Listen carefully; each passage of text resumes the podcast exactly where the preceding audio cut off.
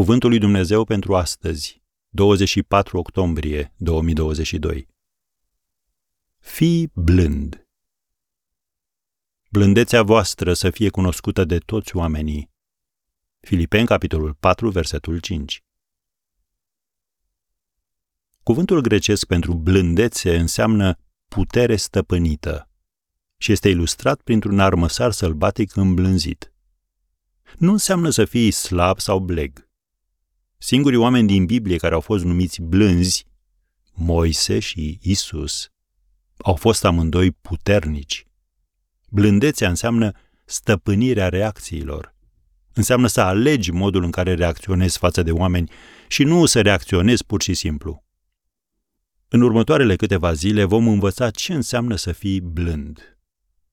În primul rând, când cineva te slujește, fii grijuliu, nu exigent.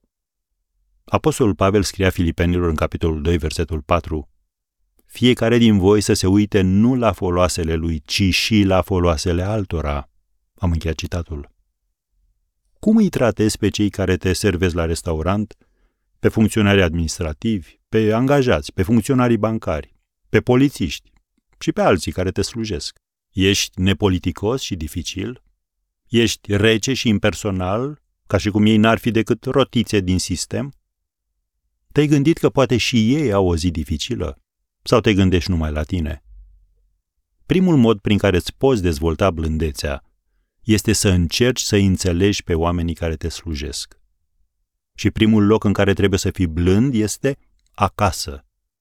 Biblia le spune soțiilor în 1 Petru capitolul 3, versetul 4, să se împodobească cu un duh blând.